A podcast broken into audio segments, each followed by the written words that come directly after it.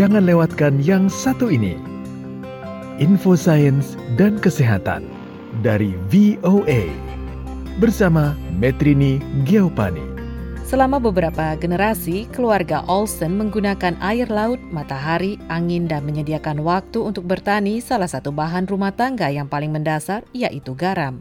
Air yang dipompa berasal dari laut dan mengalir melalui kolam-kolam secara perlahan sehingga menjadikannya lebih asin. Petani garam Murray Olsen mengemukakan.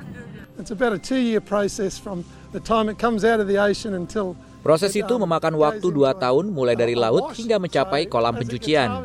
Jadi ketika disemprot lalu dicuci, diputar dalam gulungan dan dikeringkan dengan cara dibakar untuk kemudian diremukan.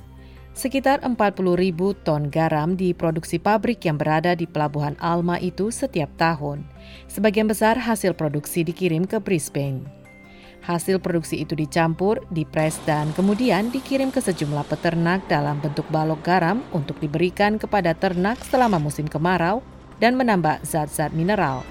Grazier Adam Coffee menggunakan salah satu bongkahan garam itu untuk mengatasi keracunan lantana atau sejenis tumbuhan beracun di properti peternakan miliknya di Merriam Vale basically allows the animal to process those toxins and pass through the system rather than affecting them. Pada dasarnya, um, ini memungkinkan ternak itu um, memproses racun dalam badan hewan daripada membiarkan mereka terkena dampaknya. Jadi, ini benar-benar mengubah cara kita beroperasi di sini terkait dengan membawa sapi-sapi dari luar peternakan.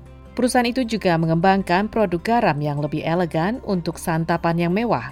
Rangkaian produk sajian makanan telah menarik perhatian beberapa kuliner elit Melbourne. Chef Ian Curley menggunakan garam tersebut di restoran miliknya.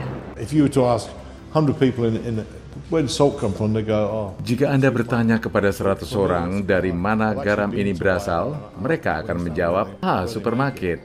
Tapi bagi saya sendiri yang pernah ke Wayala di Australia Selatan dan di Queensland, sebenarnya itulah tempat mereka memproduksi garam itu. Sementara sejumlah petani lainnya mengharapkan turunnya hujan tidak demikian halnya dengan para produsen garam.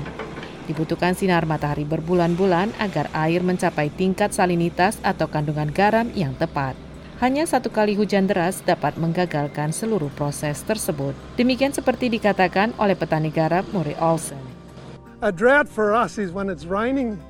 Kekeringan bagi kami adalah ketika turun hujan selagi kita dalam proses pembuatan garam, karena diperlukan waktu setahun yang dihabiskan untuk menguapkan air dari ladang-ladang garam, dan ketika hujan datang, hal itu sungguh mengecewakan. Metrini Giovanni, Voice of America, Washington DC.